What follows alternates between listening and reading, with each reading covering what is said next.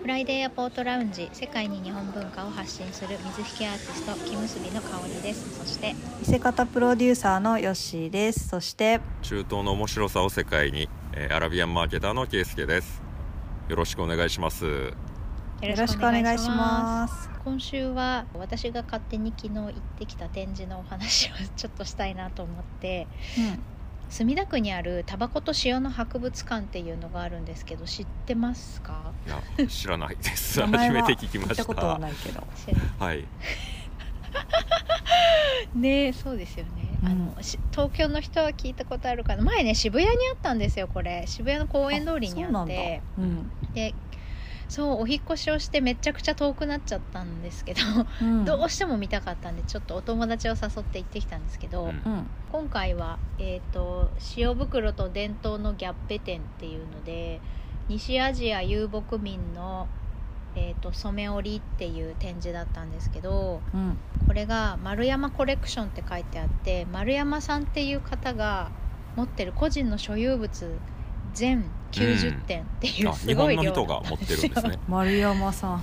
日本人そうそうなんですよね。へであのいつ製造されたかとかキャプション見たらあの一番多かったのは1960年代ぐらいが多かったんですけど古いやつだと1880年とかすっごいあの古いやつとかも持ってらっしゃる方で、ー本当にあの大きいあの広間のカーペットっていう感じで引くような大きいサイズのものからそれこそあのイスラムの人がお祈りの時に引くような膝のところだけみたいなちっちゃいあのカーペットみたいなものまですごい様々あって、でそれがカーペットギャッペキリムっていう3種類カーペットには種類があるっていうのをそこのキャプションで読んで知ったんですけどうんキリムっていうのがいわゆる縦糸に対して、えー、と横糸を走らせながらあの編んでいくっていうか折っていくいわゆる平織りっていうタイプで、うん。でギャッペと、えーカーペット絨毯はあのパイルあの毛毛足が長くなるようにうん。引っ掛けて手前に出すっていう感じの、はい、折り方輪っか状になるやつですかねうん糸がうんパイルっていうと、うん。あそうですはそうです。はいはい、なるほどなるほど。そうですそうです。はい。うんうん。でえー、とギャッペはさらにあの糸自体が太いんですね。なのであのローゲージのニットみたいにこうふかふかしてるのが特徴らしいんですけどうん。飾られてたのがやっぱ古いっていうのもあって洗濯したり生活の中でまあ絨毯なのでね踏み潰されたりして毛足が寝てるのでふかふか感が全然わからなくて、あんまり違いはちょっと目で見た感じでは 触れないのでそう分かんなかったんですけど はいすごい対策がいっぱいあってで遊牧民なので行く先々で手に入る植物で染めたりとか糸を。うん。あの遊牧民なので羊飼ってますよね、で羊の毛を刈った後に糸にしてそれで折っていくんですけどであの山の方に行ったら鉱石で染めたり、うん。であの夏になって植物が咲いてる時は植物で染めたり、あとなんだかむなんとか虫っていう虫で染めたりとかっていうのとか、うん。いろんなのがあって すごいいろんな工夫してるんだなと思って、で結構いろんな色が出ててすごくそのね1880年代っていうのとかでも色がすごく鮮やかで綺麗な状態で残ってたんですけど、ううん。移動するのであんまり大きい織り機は持ち歩けないので、あの肩幅ぐらいのやつが最大なんですね。でうん。あの大広間に広げるようなやつは真んにそれを2つ作って真ん中で灰で、へあの大きく幅を作るっていう感じで。でもともと移動しなきゃなんないですもんね。もともというう。んそうなんですよ。だからあんまり大きい織り機を持ち歩けないので。う、ん。でもともと遊牧民だけどゆくゆく定住した民族部族の人たちはあのこう固定式の大きい織り機が食器が使えるのでそういう人たちが作ったやつは真ん中で灰でない本当に一面の横幅がすごいあるやつを作ってたりとか、うん。あなるほどねと思いながら。うん。でっかいですもんねあの僕もトルコで見ましたけどトルコ絨毯屋に入って、うん。ああのまあなんていうんですか、はいはいはい。6畳分ぐらいの1枚のカーペットとかってうん。ありましたよ。まあ、まあ、はい、何百万ですけどね、それは。うん。はい。まあ、日本来るともっと高あの何千万単位になっちゃうっていうやつなんですけど、ああいうのとかどうやって売ってんのかなって、ま本当に。そうですよね。本当にね玄関マットぐらいのサイズのやつとか、うん。あのギャラリーショップで売ってたんですけど40何万ぐらいした。おのー すごい。っていうぐらいな金額で。これえ桁が？みたいな。4万とかならなんとなくあって思うんだけど40万みたいな40万。した。うん。すごい高かったですね。ねであのもう一個その、はい、今回のメインになってたのがその遊牧民の,、まあ、あの敷物ですよね。ギャッペっていうのと塩袋っていうのがあってはい、塩袋ってなんだろうって思ってたんですけど僕も聞こうと思って、あの 塩袋って何っていう。そうですよね。ちょっとね見えるかな。なんかこういうこう頭の部分が、えっ、と凹凸の「O」になるのかな。でこでこあ、それ漢字のことですね。で、凹凸っていう漢字のあのそうですとんあの出てる方の形に似てると。うん。はいはい。はいはい。うん。はい。っていう塩形袋なんですけど、うん。塩袋凸か。おでなんでこ凸のんな凸ですね。形なのかなって、うんあ、トツか。あ、そうですよね、トツですね。なんでこんな形してるのかなと思ったら、あのー草食動物肉食動物っていて肉食動物は肉を食べるのでミネラルが摂取できるんですけど、草食動物って普通にそれだけで生きてるとミネラルが摂取できないんですって、へで塩を舐めないといけないのであ。塩をくれる人間のそばにいることで、はいはいはい。そうあの紐でつないだりしなくてもここにいれば塩が摂取できるっていうのでうん。行っても帰ってきてくれなるほどっていう感じで遊牧民ははいあの管理するらしいんですよね、うん。草食動物たちを。であの結局その塩袋を、ま、持ち歩くのである程度のサイズじゃないとあの遠くへ行って塩があるところまで帰ってくるまで持たないのであのたくさん入れられるようには作ってるんですけど間口が大きいと動物が頭を突っ込んで舐めちゃううんですって。ん。はい塩を、はなので人間の手しか入らないサイズにするために入り口が狭い形になってるんですって。なるほど。うーん。はい。っていうへへえーですと思いねながら見てましたけど。うん。うんそう。でこの実際の塩袋の頭のその入り口がない真四角のやつがギャラリーショップで売ってたんですけど5万5千円でしたね。それまあ売ってるけど塩袋として使うんですか？うん。これは普通にショルダーバッグっていう感じで、はい。うん。一辺が4 0センチぐらいの真四角のショルダーバッグあなんですけど結構じゃあ大きいんいですね。手織りで。うん。まあまあそうですね。うんうんうんでも5万高えな5千円か。って思って高えなって価思って格だけ聞くとねちょっと高いなって感じはしますけど。買う人いるのかな？でもまあ手織りってこういうことかと思って、ううんん見てましたけどね。そう。でなんかあの部族がすごくあの、えー遊牧民なので、うん。まあ、部族ごとで移動していきますけど、うん。その部族ごとにそのいわゆる日本でいう日本にもあの吉祥文様ってあると思うんですけど、うん。あの菊とか梅とか鶴とかね、いろいろあると思うんですけど向こうにもやっぱり吉祥文様があるみたいで、うん。その文様をそのギャッペに折っていくみたいなんですよね。でそのあの意味とか説明がキャプションに書いてあってすごい面白いなと思ってあの写真は撮れなかったので 一生懸命メモってうん。あの来たんですけど結構ねひし形の形はあのこう尖ってる方が4方向上下左右に向いてるので四方に邪悪を追い払うっていう意味で使われ使われてて、うん。あの魔除けの意味とか厄除けみたいな意味が書いてあったりとか、うん。あとボテって言われる模様があってあの私たちがよく知ってるペイズリーなんですけどうん。私たちが知ってるペイズリーってこう勾玉みたいな形じゃないですか、はい。うん。あれがあの全部がこうカクカクしてる感じのペイズリーをボテっていうらしいんですね。でこれははペイズリーですって言われないとわからないぐらいカクカクしてたので。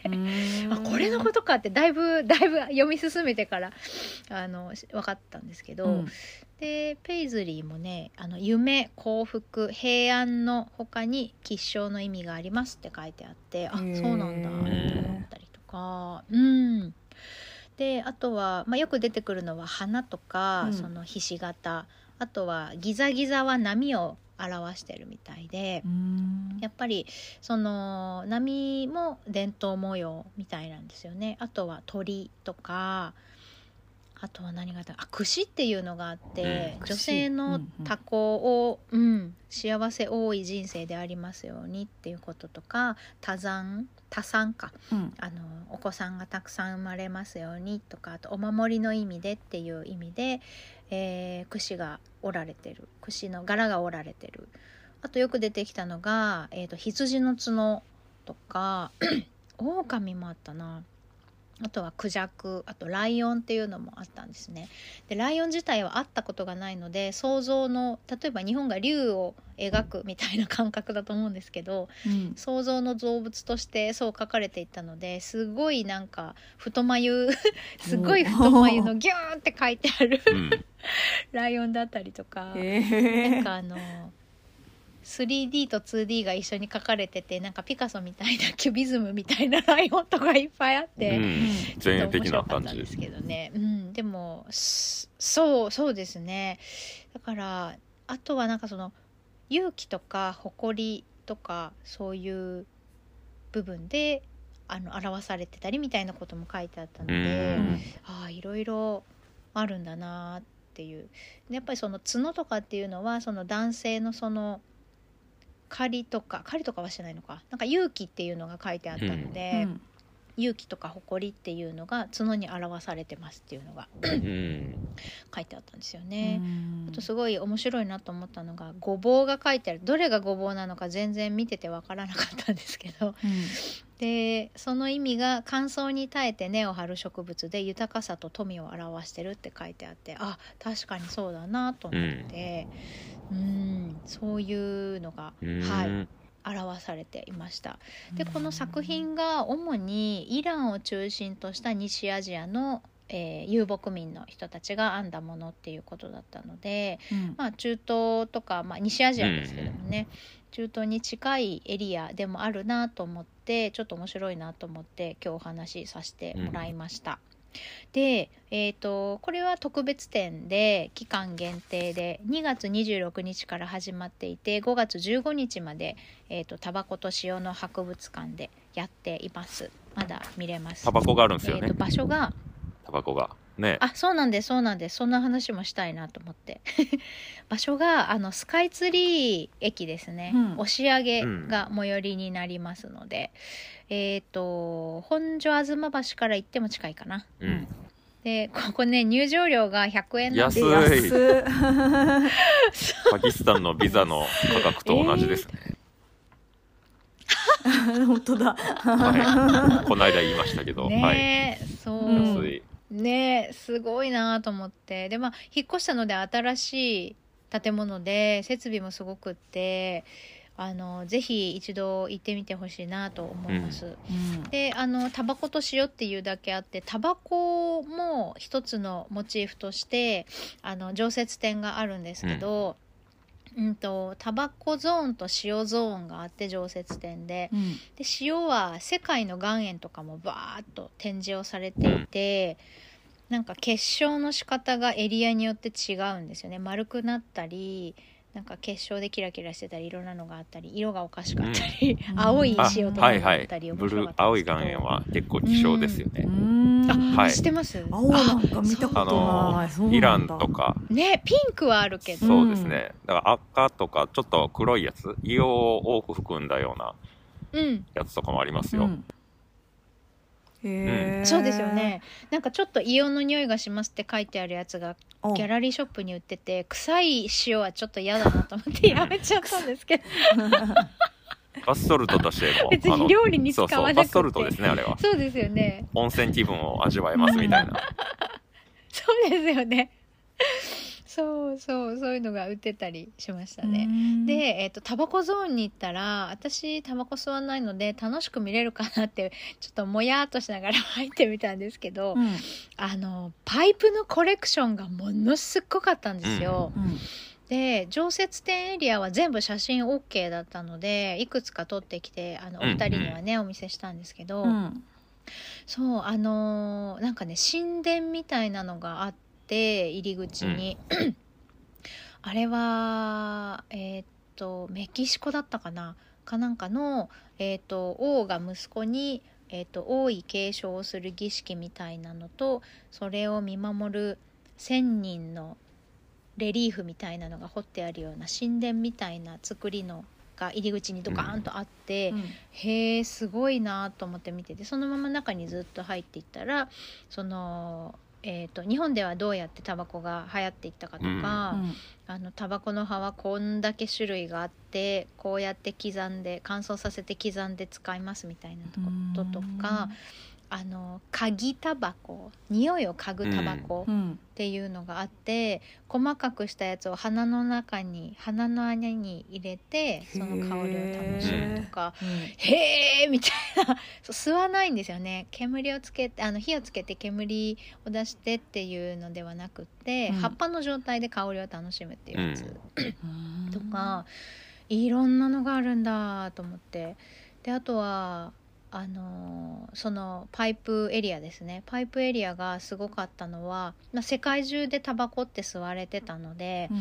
あのー形状も様々なんですけど、あのー中東エリアのその水タバコうん。もものすごく古いものが、うん、あのあったのでもうあの写真撮ってたらキリがないからそこだけ写真を撮って、あの持って帰ったんですけど、基本の形今と変わんないですよねケイスケそうですね。もう今あのだから C 社ショップとかで、えー最新のやつとかも出てますけど、もう本当まあ構造自体は同じだなって思いましたね。うん。そうですよね。で主に私が見たやつはトルコが多かったんですけど、あとはインドもありましたね。インドのこれは水パイプって書いてありますね、やっぱりあの背が高いパイプで、うん。えー、と長い管がついててみたいな。形なんですけど、まあ、うん。本当だから日本ので C 社ショップで、えー楽しめるようなものがもうそのままだから形がほぼほぼ同じでずっと来てるんですね、うんあれうん。そうですね。でもあれが最良ってこと多です分はい、ねきっとね。ちょっと興奮しました変えられない。見てて。ってことですよね変えられない。うん。そう。だからそのボディの部分をガラスで作ってるとか、うん。あの金属で作ってるとか、あの管の部分が、えっと、布製だとかそういう違いはあるんですけど、基本のそのなんていうんだ上流じゃなくてなんどういうシステムかちょっとあんまり分かってないんですけど。うん。なんかそのまあ水でフィルタリングしてるっていうことですねあれはは。あの紙巻きタバコだとまあ、紙のあのフィルターをでやるんですけど水タバコの場合はその水を通すことによって、えーまあまあ有害物質をちょっと溶かすっていうことになってます、はい、うーうん。んはははは。なるほど。ねでなんかやっぱりそのこれだけ世界中で吸われてるので、あの各地でそれぞれまあ嗜好品高級嗜好品だったのであの絵描かれて撮ってあるというか、いろんな形で絵に起こしてあるものも一緒に飾られてて、うん。あこのままだなっていう実物がそこに飾ってあるっていう感じで、あといわゆるあのなんかこうイメージで言うとシャーロック・ホームズが吸ってるようないわゆるはあのパイプってあるじゃないですか、うん。あれもなんか象牙でできてたりとか、セイウチの牙で彫ったとかすごいのがいっぱいあって、へあとは陶器陶器木かな？木を彫ってそう、うん。セイウチあと金属のものとかもあったし、うん。あとはなんかねあのやっぱり彫刻がすごかったり絵付けがすごかったり、そういうのが、うん、いっぱい何点ぐらいあったのかなちょっと夢中になりすぎててちょっと覚えてないんですけど、あとはなんか そうベトナムは竹製のパイプがあったりとか。そうなんですよねすごい種類が豊富で形もいっぱいあってなんかあのパイプの葉っぱを入れるところが3種類あって3個を一緒に吸うみたいなやつとか。そう、ねそう。あれどこだったかな？そうなんですよね。だからフレーバーがそれぞれ違ってミックスしてみたいな感じなのかなとか思いながらうん。見てたんですけど。うん。うん、そうですね。こんなにあるんだみたいな。うん。あのあとはなんかねマッチ箱、うん。マッチ箱もすごく可愛くて、そう日本のマッチ箱絵巻が描かれていて うん。すごいんでですよね。漆にあの金で絵が描かれてる感じのもへのとか、だからもう本当に高いこう、まあ、はタバコ自体を吸ってることが高級なうん。し趣味思考でありそれを持ってることのなんかこうね、うん。あのこううん。っていうのをすごく感じたんですよね。そうですね。そういう時代だったんだなっていう。うん。歴史の長い、まあ、嗜好品だと思いますしタバコって。本当。そうです、ね。いろいろ凝りまあもうずっと昔から凝ってたんでしょうね人が。そのだからタバコだけじゃなくて、うん。火をつける道具とかにもやっぱこだわりするじゃないですか。あ、そうそうそうそう。あの今でもなんうんかその、まあ、最近はね、あのあのタバコ吸う人減ってるような気しますけど僕あの、みうん。水タバコは吸うんですね、あの、まあ、中東行くようになってからその C 社うん。うが結構好きになったんで、あの、うん。普通の紙巻きは吸わないんですけど、ああいうのでもほらジッポジッポライターでなんかいろんな装飾が彫ってたりするじゃないですか入れ物で、ううんうんんうん。はい。ああいう。のだからもう昔もずっと一緒なんだろうなって今 聞いてたら思いますそう思ね。そういうことですね。うん。あのドバイに行って、僕結構そう C 社ショップとか寄ったりするんですよ、うん。うん。で大体大きく2つに分かれてて、まあ、水タバコゾーンと、うん。うん C 社ショップっていうかタバコの店ですね、その C 社水タバコゾーンと、あとはそのパイプゾーンに分かれててえーそれぞれやっぱすごいありますよ。いろんなグッズとかさっき言ってた、うん。やっぱそうなんだ。あの関連品が。そうですね。C 社のあの本体ボトルっていうんですけどうん。あのその、まあうん。水が溜めるとこがあってあのパイプをつけるとこがあって、うんうん。で炭でこういぶすところがあってっていうやつがあるんですけどあれもまあブランドとかあるんですね。うん。エジプトのあのどこどこが結構有名でとかあるんですよ結構、うん。だからそれもものによって全然値段違いますし。うんパイプもそうですね。パイプの方僕あんまり詳しくないけど、えーさっきかおりさん言ってたみたいに、うん。すごい細かい彫刻が入ったやつ高そうなやつとか、ううんうん。あとまあ初心者向けのやつだろうなみたいなセットとか売ってたりして、うん。まあ面白いです本当、うんうん。見てるだけでもね、うん目で楽しめる感じですね、そうですよね。うん。確かに。う確かに、ん。へー日本だとあのキセルもいっぱい種類が置いてあって下の、うん、ギャラリーショップでもキセルのセットとかも売ってるので、うん。普通に面白いと思います。うん。そうですね。はい。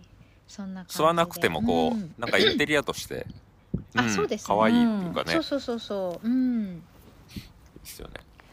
なので、まあ、もし機会があればね、うん。えっ、とタバコと塩の博物館行ってみてください。はい面白いどっちの方がはい。早かったんだろう、そんな水タバコと火をつけるタバコは。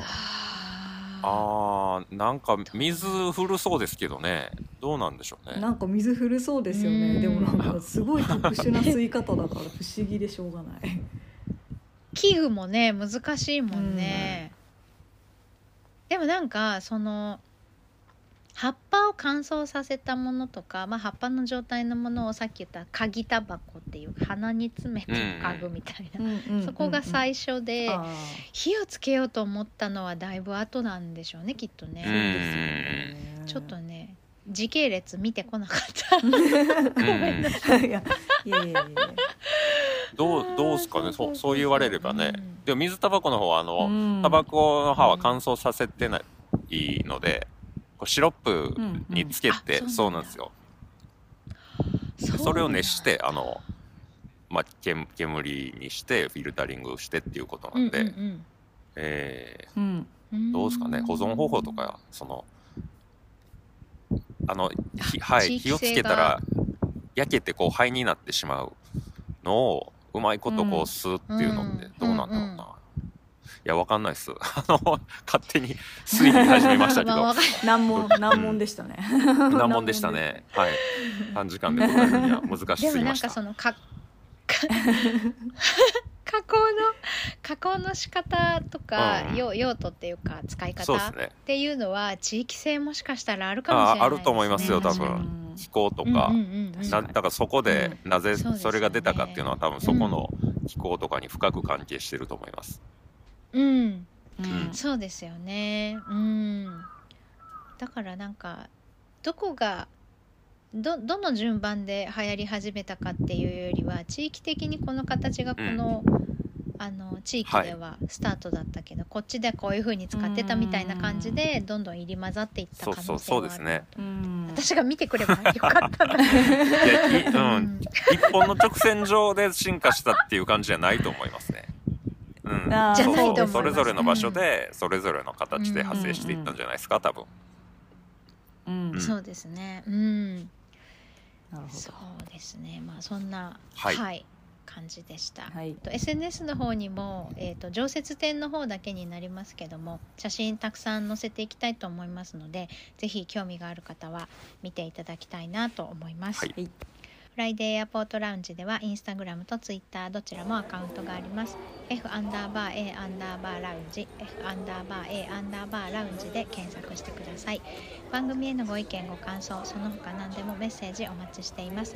メールアドレスは friday.a.lounge.gmail.com friday.a.lounge.gmail.com です。またはインスタやツイッターの DM からもお気軽にお寄せください。それでは今週はこの辺でありがとうございましたありがとうございましたありがとうございました。